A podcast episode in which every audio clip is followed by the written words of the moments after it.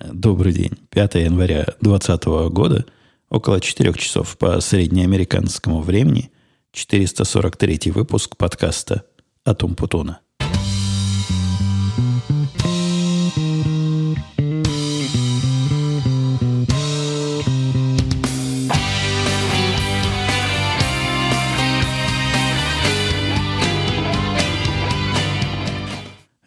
Сегодняшнего подкаста сразу три необычных момента существует. Во-первых, э, включив, включив запись этого подкаста, я увидел, что он, прибор мой, ругается, не ругается, предупреждает красненьким. Мол, карточка скоро закончится, на которую записываешь, пришло время что-то удалять. И я, когда к нему эту карточку записывающую покупал, она используется в основном как э, устройство – резервного сохранения. Покупал ее с запасом. С запасом, чтобы подобную процедуру надо было проводить как можно реже. И вот у нас с вами определенная веха. Определенный даже юбилей, я бы сказал, мы смогли заполнить. Эту карточку не только этим подкастом, а всеми подкастами, которые записываются в третьей на первой студии, но, тем не менее, мы с вами и вы со мной в этом активно поучаствовали. Во-вторых, э, необычность э, следующего рода – это день. В воскресенье я этот подкаст записываю исключительно редко. В воскресенье у меня для других дел и развлечений выделен. Но сегодня решил, а почему нет? Почему, почему надо в этих застарелых правилах и дальше жить, и конкретный день ожидать, если есть желание и возможность я решил, что стоит. Я думаю, вы не будете обижаться на то, что подкаст выйдет в необычный для многих день. Ну и в-третьих, я сегодня несколько гнусавый, то есть более гнусавый, чем обычно. У меня э, какая-то то ли простуда после всех этих э, началась э, новогодних выходов на природу, о которых я ниже расскажу, то ли просто я не до конца проснулся, хотя проснулся я уже довольно давно – но, тем не менее, если я как-то особо тут гнущу, э, имейте в виду, так задумано, это не ваш прибор меня так гнусаво сегодня проигрывает. Конечно, начать надо с Нового года, с которым я прошедшим всех вас поздравляю. Я знаю, у вас это процесс. Это не одномоментная точка во времени, как э, здесь. Здесь Новый год прошел, и все пошли на работу. Я 2 числа уже был на рабочем месте. И мало того, что был на рабочем месте, провел два совещания важных. То есть и с той стороны люди уже какие-то вышли на работу, хотя не все. Многие, кому я писал, многие загиб, но несколько из тех, кому я писал имейлы, приходили от них автоматические ответы, что, мол, я в отпуске выйду только в понедельник 6 числа, так что здесь тоже. Тоже практикуется длинный Новый год, но это исключительно потому, что к концу недели выходной перешелся, и люди себе взяли пару дополнительных дней отпуска. Э, третьего числа тоже были совещания. В общем, вовсю шла работа, и второго мы даже собирались и в офисе собираться. На полном серьезе собирались собираться, несмотря на то, как странно это звучит, но не пошли. Я ожидал, что что-то подобное произойдет. Меня коллеги мои так дипломатично спрашивали, а ты придешь? В общем, мы, мы как собираемся? Э, я говорил, ну, я не против, можем и собраться. Почему не собраться? Уже две или три недели не собирались. Время пришло, и они грустно вздыхали, говорят, ну ладно, ну раз сам ты, значит и мы. И мы тоже пойдем. А на утро кто-то спрыгнул с этой лодки. Один из коллег написал, что у него какое-то срочное дело, то ли в школе, по-моему, школа закрыта, то ли в детском, в общем, в каком-то детском учреждении какое-то срочное дело, которое требует его немедленного присутствия. Тут же наша тетка сразу на хвост упала, говорит, ой, а я и не знала, что мы сегодня собираемся, и как-то не готова, голову не помыла. Как же я приду в таком виде на работу? В результате решили прямо в 9.05 у меня будильник, э, когда прозвенел, к этому моменту уже общим собранием было решено на работу не ходить, и, ну, наверное, это к лучшему. Зачем нам в то время, когда э, люди в России отдыхают, мы тут в Америке будем вкалывать как проклятые? Хотя, вы ведь знаете, у меня это имеет в, моем, в моей специфике не пойти на работу имеет противоположный абсолютно смысл. Это не означает, что выходной. А это означает, что наоборот выходной забрали, поскольку хождение на работу для нас праздник, для нас выходной, в котором мы, по сути, ничего не делаем. Ну, вот так мы перешли уже на четырехдневную рабочую неделю. Как ни крути. Практически как в, в развитых скандинавских странах пробовали перейти на короткую неделю, а у нас это уже практикуется вовсю. Но до, до начала этой рабочей недели он, у нас с вами произошел Новый год. Я не знаю, как у кого. У меня Новый год – это праздник традиционный. Каждый год примерно одно и то же. Ничего нового и не происходит. И не хочу я, чтобы ничего нового происходило. А у нас всегда стоит елка. Под елкой лежит куча подарков, которые разбирают дети и взрослые. Ну, самая, самая младшая достает подарки из-под елки – пытается... Я в этот раз пытал, помог ей. Поскольку, когда она достает подарки, на которых записочка почерком моей жены по-русски написано, она говорит, я, я это прочитать не могу. То есть буквы какие-нибудь узнает и по длине слова понимает, что если короткое, то это, наверное, Лиза написано. То есть это она может понять. Свое имя определяет легко в своих подарках. А вот когда э, что-то подлиннее, типа там Сережа, Марина, а тут она как сдается, говорит, не знаю, не знаю, скажите сами, что это может быть. И я помог, все мои подарки были с метками по-английски, было написано, кому по-английски, и, и в качестве э, от кого было написано Дед Мороз. Вот прямо так по-английски Дед Мороз. А они смеялись, почему Мороз, э, собственно, умер. Ну, игра слов. Но там немножко не так пишется. Но, тем не менее, своя, моя часть была для дочки попроще, а с остальными она бегала к тем, кто умеет читать. Мальчик мой такие вещи читать умеет, он даже по-русски писать умеет, если очень припрет.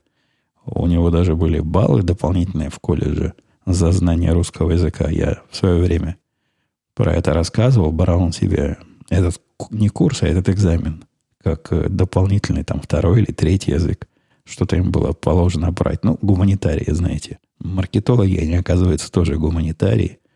И от них требуется знание разнообразных э, неанглийских языков. Подарочков у нас всегда под елкой много. Ну, они не такие вот прямо подарочки-подарочки серьезные. И из самых серьезных, э, из того, что я помню, мальчику Дед Мороз, например, дрона принес в подарок. А в основном разные смешные.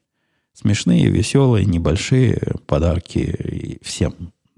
Роль Деда Мороза между нами, пока жена не слышит, для, для жены, конечно, я на себя взял вместе, вместе с Амазоном. А Амазон, конечно, в этом роде мне помог. И у нее там всякие были. Какой-то забавный массажер для с такими странными шариками, которые перекатываются и это к шее прикладываешь. И крутая штука оказалась. Я думал, это такая шутка юмора будет, а нет, на самом деле это, эта штука массирует. После того, как мы выпили, закусили, выпили еще раз, у меня даже голова немножко разболелась. Приложивший этот прибор к шее, я с удивлением обнаружил, что он как-то даже и работает. Перестала сразу болеть голова. Так что я, хоть и не очень трезвый, но с небольной головой провел Новый год. Э, Подарочков было так много, что к концу, по-моему, девочка уже устала их из-под вилки выгребать. Несмотря на все это любопытство, а что ж там следующее и кому сли очередной подарок будет, э, там энтузиазм был как у, у детей всех возрастов, начиная от девочки и заканчивая мальчиком и его женой, они все активно и радостно эти подарки э, разрывали упаковку и смотрели, что внутри. Ну, сюрпризы, сюрпризы. Даже мне был э, сюрприз. То есть, когда мне Дед Мороз в очередной раз приносит бутылку крутого коньяка, я, я каждый раз удивляюсь. А в этот раз он мне еще... Не буду в деталях о, о подарках рассказывать, но еще пару, пару вещей привез. Все в основном для разрушения здоровья подходящие. То есть для, для того, чтобы выпить и закусить. По поводу того, что закусить, мальчик тут принес банку икры. Причем не, не баночку, я когда-то в Твиттере публиковал баночку такую смешную, которая стоит денег со всех не смешных, а банку. Вот банку с большой буквы «Б». Банка, конечно, парадоксальная. Видно, что наши люди ее закатывали. Там э, вес э, того, что внутри, указан в двух системах, в, в граммах и в фунтах, и они не совпадают. Если переводить одни в другие, то получается разница. В граммах написано, по-моему, 250, а, а в фунтах, если посчитать, получится 210. Ну, где-то так. Ну, округлили. Округлили в большую сторону немножко. Тем не менее, э, ну, четверть килограмма или одна пятая килограмма икры на нашу компанию, черной икры. А оказалось э, очень даже вполне.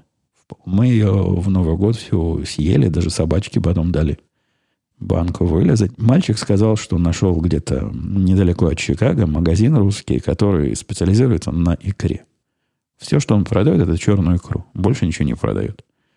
При этом магазин этот мальчик э, впечатлил с той точки зрения, что это с его слов. Я, я там сам не был. Место, которое просто на вид какое-то мафиозное и выглядит как прикрытие какого-то другого бизнеса, куда люди, знающие, покупать не ходят. Ну, вы знаете, как э, в старых э, фильмах, где какая-нибудь итальянская мафия заседает в ресторане.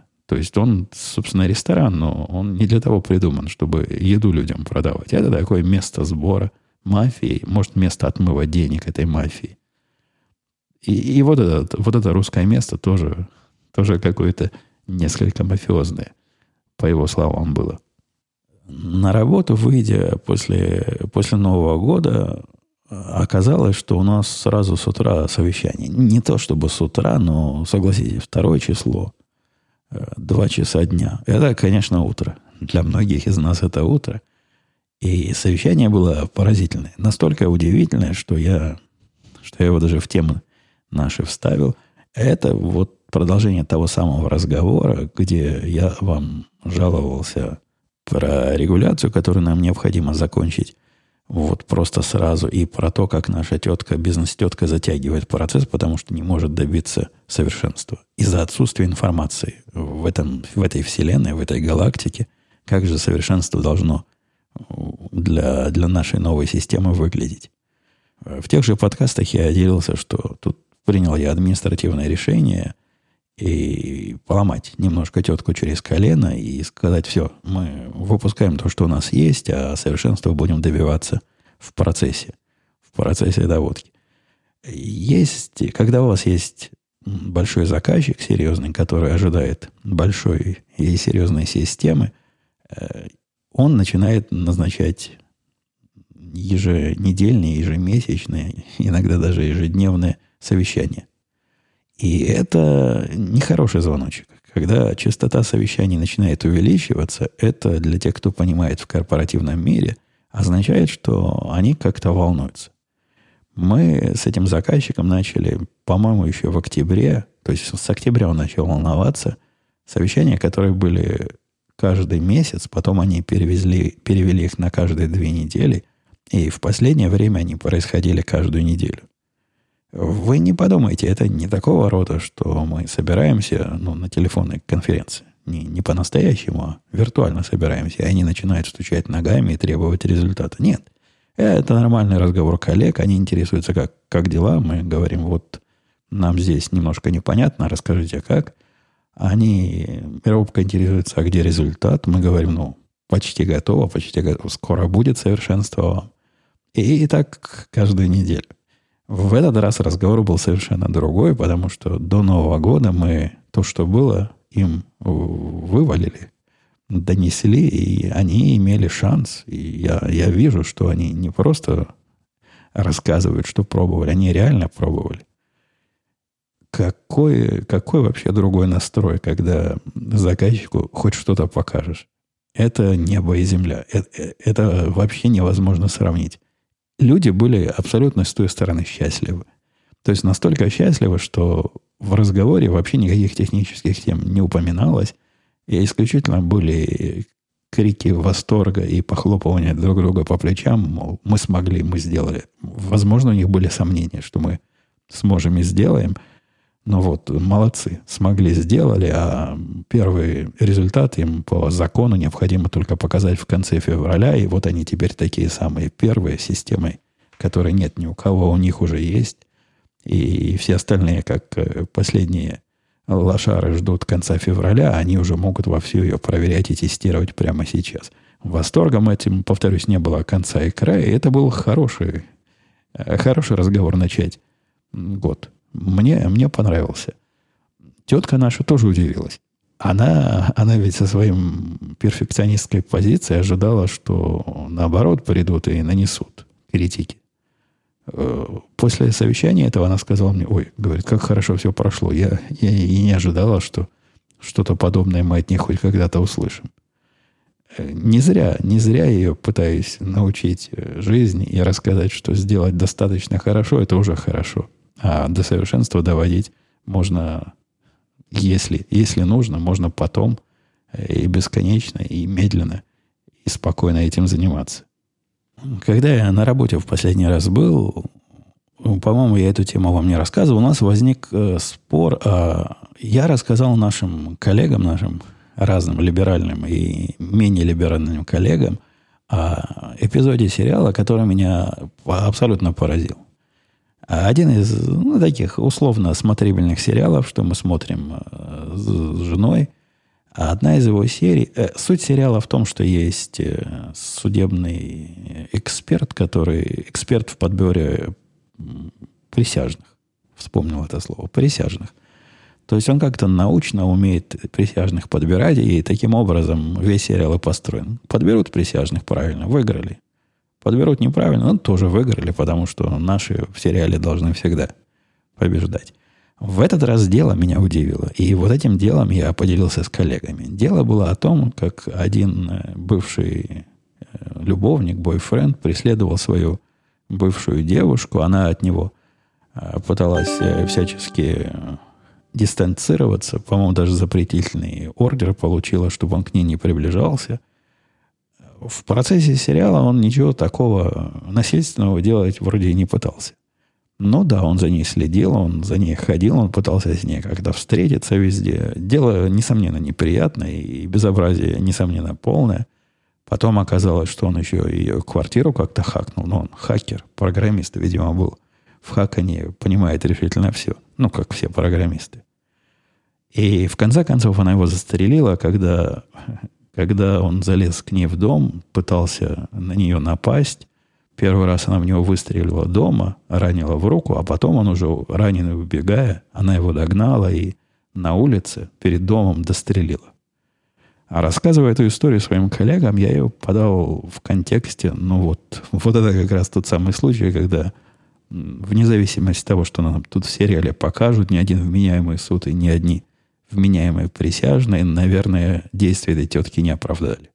Потому что это, это что-то странное стрелять в кого-то, когда нет угрозы прямой, явной жизни и здоровью, это незаконно, мягко говоря. Это то, что называется убийством. Я не знаю, какой степени, но застрелить кого-то, убегающего в спину, это плохая, совсем, доложу вам, плохая идея. Однако, однако, я оказался один с таким мнением, что меня абсолютно удивило. Э, тетка наша высказала а, она у нас не задвинутая в ту сторону, что надо женщин лелеять и любить, и защищать, и относиться к ним с особым. Она нет, она наоборот из, из таких республиканско-консервативных, во всяком случае, в эту сторону двигается. И наоборот, сама надсмехается над э, сильно чувствительными женщинами, рассказывая истории своей жизни. Что ей пришлось пережить, что, на мой взгляд, э, не очень подкрепляет ее теорию, что женщины должны быть э, стойкими. У нее там всякое разное было. Ну да, она оказалась теткой стойкой, но хорошо бы, конечно, чтобы такого не было. Тут я как раз защитников женщин от э, насилия мужчин вполне понимаю и поддерживаю. Мужики наши сказали, ну тоже, ну как так? Ну, во-первых, э, если, если женщина застрелила мужика, то, наверное, было за что. Вот такая у них парадоксальная мысль. Видимо, он ее так достал и так ее напугал, что это того стоило. Один, один из наших вообще сказал, она таким образом предотвратила будущее преступление, потому что иди знай, э, до чего бы дальше дошло, и действия ее оправданы. В конце концов, и в сериале действия оправдали, что мне показалось странным и даже, что там скрывать, возмутительным. Но все мои коллеги, наполовину либеральные, наполовину консервативные, одна, в один голос ее поддержали. Я, я не знаю, то ли общение вооруженной тусовке меня вот настолько настроило на критический лад, мне подобное э, действие кажется неправильным. Ну, по-моему, делать так нельзя. Мало того, я уверен, что делать так незаконно, хотя суд присяжных, вы знаете, как, как может. Может по-разному решить. Но процентов на 90 я уверен, что особенно в штате Нью-Йорк, где в городе даже Нью-Йорк, где к оружию относятся весьма-весьма прохладно у населения, я сомневаюсь, чтобы это дело прошло вот с такой победой, как это показали в сериале. А примерно в ту же сторону, не сериальную. Не знаю, насколько вы слышали, но где-то, по-моему, перед самым Новым годом у нас был инцидент э, в Техасе, когда один э, придурок, ненормальный или злодей, или все это вместе взятое, э, забрался в церковь, где люди свои церковные, своими церковными делами занимались, службу свою вели, и начал там безобразие нарушать, успел выстрелить, по-моему, два раза. По-моему, он с ружьем был, хотя вот тут я зуб не дам. Застрелил двоих человек, по-моему, одного убил, одного ранил. Но через 6 секунд был убит э, одним из прихожан. Причем прихожанин э, хорошо в тире стреляет, судя по всему, и хорошо тренированный чувак. У него был один из таких пистолетов, что, что есть у меня, мой, ну, не первый, но второй пистолет СИГ 229, правда, немножко другого калибра. И произвел он ровным счетом один выстрел. Я даже поначалу удивился. Если он такой продвинутый, тренированный, почему всего раз стрелял? Мы, мы все знаем, раза, раза мало. Надо парочку успеть. Но оказалось, там ситуация сложная была. Между ним, вот на линии стрельбы между ним и преступником, и злодеем носились испуганные люди, которые пытались этой линии огня, видимо, убежать. Но стрелять ему не было куда. То есть э, то место, куда стреляешь, а нельзя стрелять там в ноги, в руки, в голову. Это цели такие. Попасть в них трудно. И ноги, и руки, и голова быстро двигаются, и, и маленькие. Но и не остановить выстрелом в руку. Да и выстрелом в голову, прямо скажем, часто можно не остановить. Это не просто надо, э, если уж ты такой снайпер, стрелять в голову, а определенное место. Там от определенных мест, оказывается, пули могут отскакивать. Такие у нас головы с вами крепкие. Он произвел один выстрел, правильный, в голову, и больше, видимо, выстрелов производить не надо было. Судя по всему, сразу стало понятно, что смог. Все смог. Выстрел он произвел с удивительного расстояния, по-моему, 15 метров. Из пистолета это, я вам доложу, особенно в, в ситуации, когда адреналин зашкаливает и бегают перепуганные люди вокруг тебя, это, это большое дело. Это хороший выстрел. И попасть в такую маленькую цель, я не думаю, что это можно объяснить удачей. Ну, наверное, есть тут какой-то элемент везения, но наверняка больше элемент тренировки и подготовки. Как же наши новостные либеральные средства массовой информации по этому поводу не знали, что делать. У них ведь есть присказка, которую я и на работе слышал от своих коллег, демократически либерально, боящих, боящихся оружия, как принято в этой тусовке. А гнусненько они мне говорили, ну вот приведи хотя бы один пример, когда э, доброволец и человек с улицы с оружием остановил массовое преступление они не очень понимают, почему такой статистики у нас мало, потому что трудно посчитать то, чего не было. То есть, если остановил, то как ты это уже посчитаешь? Это уже не стало массовым убийством. Ну, как и в этом случае. Это ведь не войдет в статистику, как случай массовой стрельбы. Стрельбы-то не было массовой. А Ее остановили через 6 секунд. С другой стороны, и в этом подкасте я отвечал на подобный вопрос. Случаи эти настолько редки, с одной стороны, а с другой стороны, количество оружия у населения, которое это население носит с собой настолько невелико в процентном соотношении, что пересечение этих двух множеств, видимо, происходит нечасто. Ну и в-третьих, до последнего времени в церкви, даже в Техасе, носить оружие было запрещено. И вот теперь разрешено стало. Поэтому этот мужик, который был с оружием там, он был вроде как добровольный э, охранник, который среди прихожан вызвался каждый раз с собой носить оружие, ну, на всякий случай, как бы чего не вышло.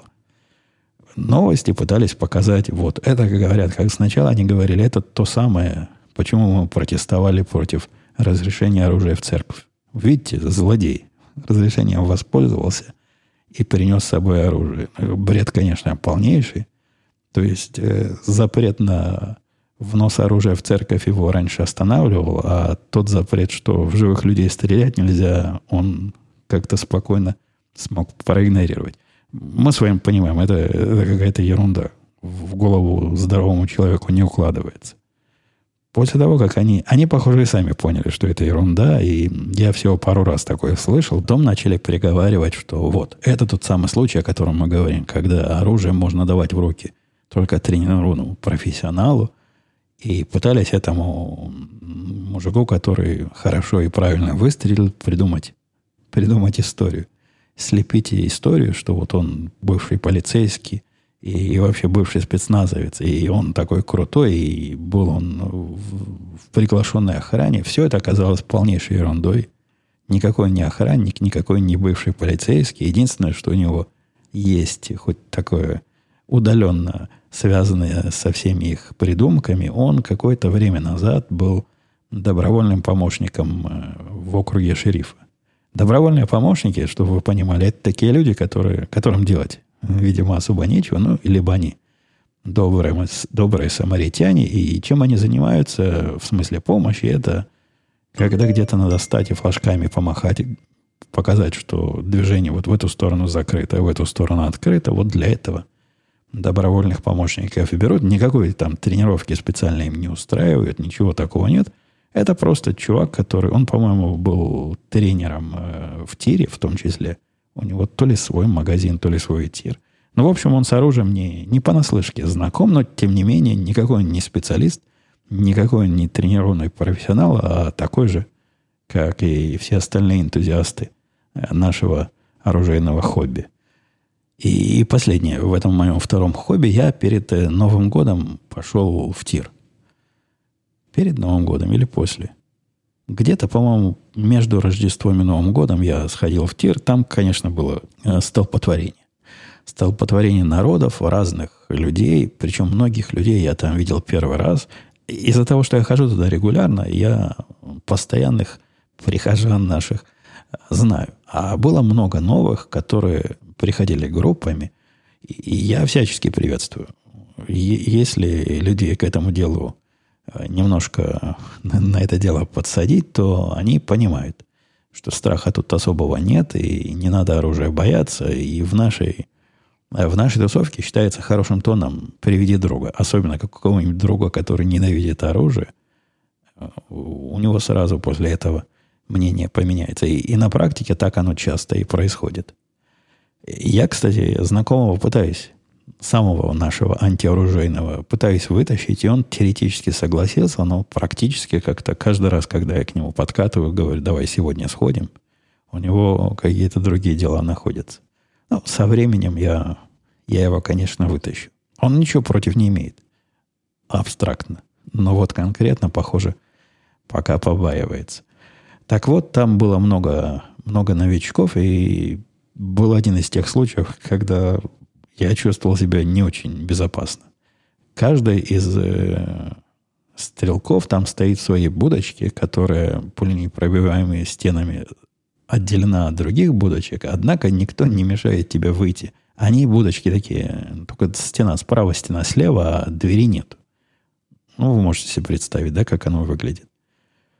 И пару раз у меня из, из будки слева выходил чувак не то что размахивая. Нет, он не размахивал своим пистолетом направо и налево, но поводил им в разные стороны, не, не очень забочась о безопасности. Я, я, конечно, советов людям не даю, пока они не спрашивают. Но в случае, когда их действия начинают угрожать безопасности меня и, и даже окружающих, я за словом в карман сказал, короче, я товарищу, что не надо так делать, а нужно вот в эту сторону держать и палец отсюда убрать, и лучше делать вот так и вот так.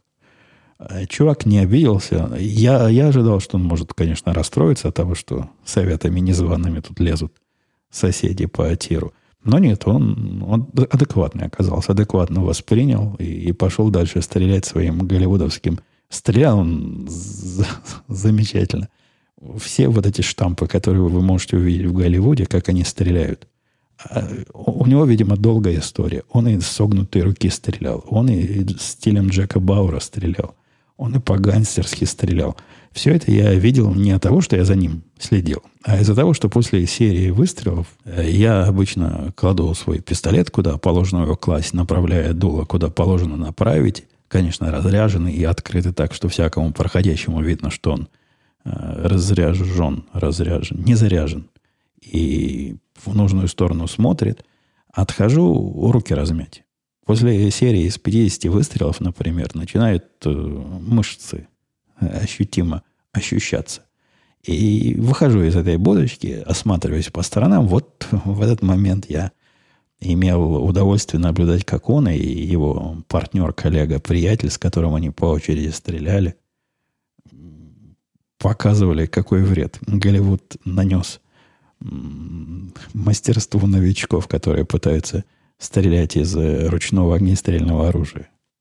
Я тут себе на Новый год решил купить подарок. Купить подарок сам, будучи сам для себя Дед Морозом. Подарок э, любопытный, не, не из дешевых и не очень нужный. Ну, когда он придет, я про него, возможно, вам подробно расскажу. Но цена там вопроса была немало.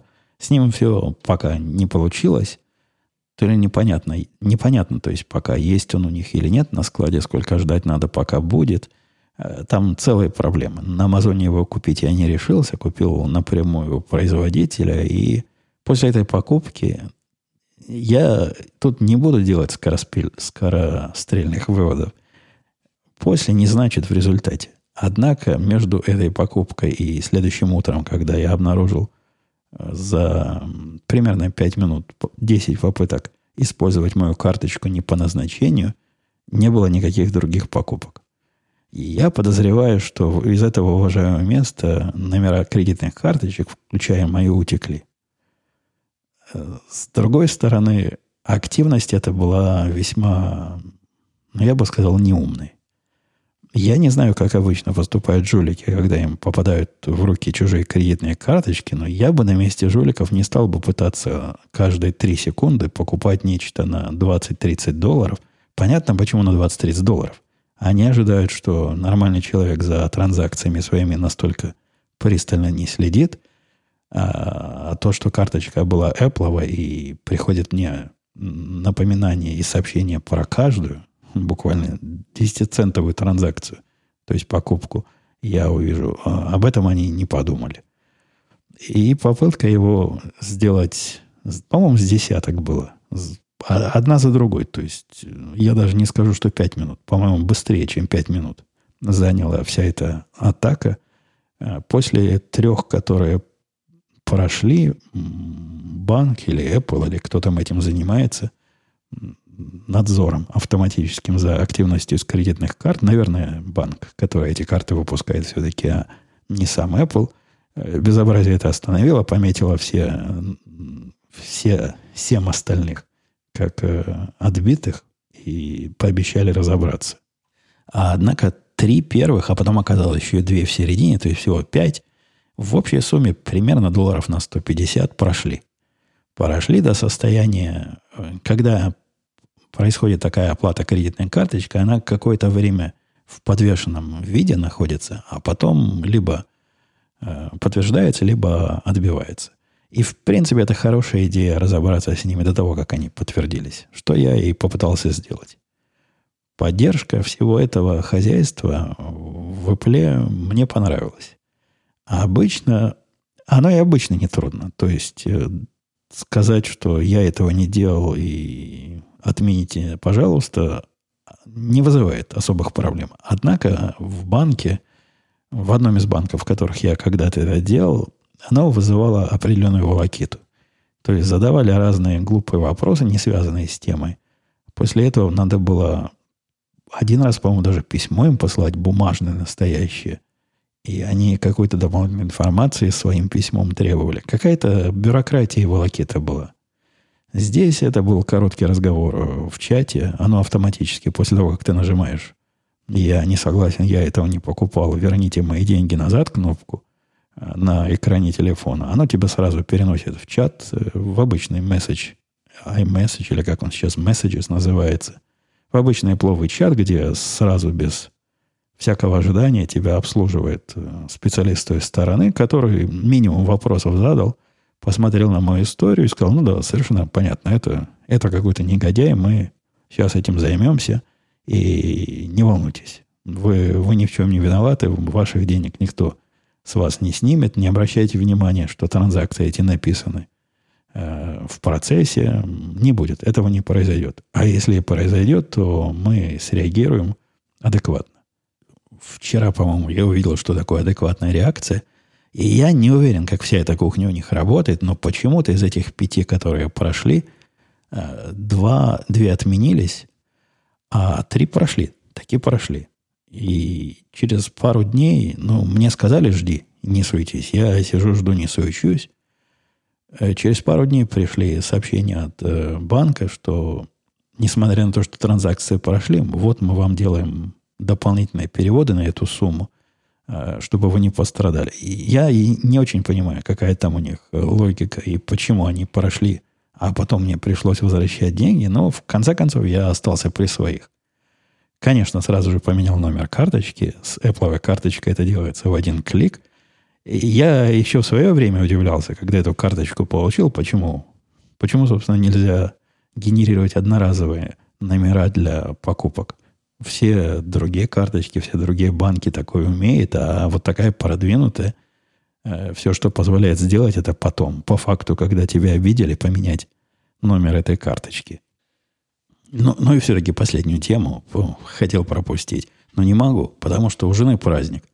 Первый раз за все время, наверное, за, за обозримое время, я не помню, когда было иначе.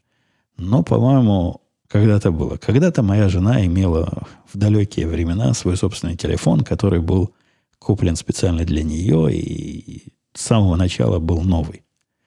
Такие времена ушли. Ушли не от того, что я, как мне, по-моему, в Твиттере пришел чувак и начал меня стыдить. Как же можно? Почему? Почему жене не лучшее покупаешь?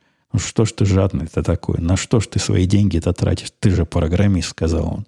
Почему не купил жене самую последнюю, самую продвинутую модель?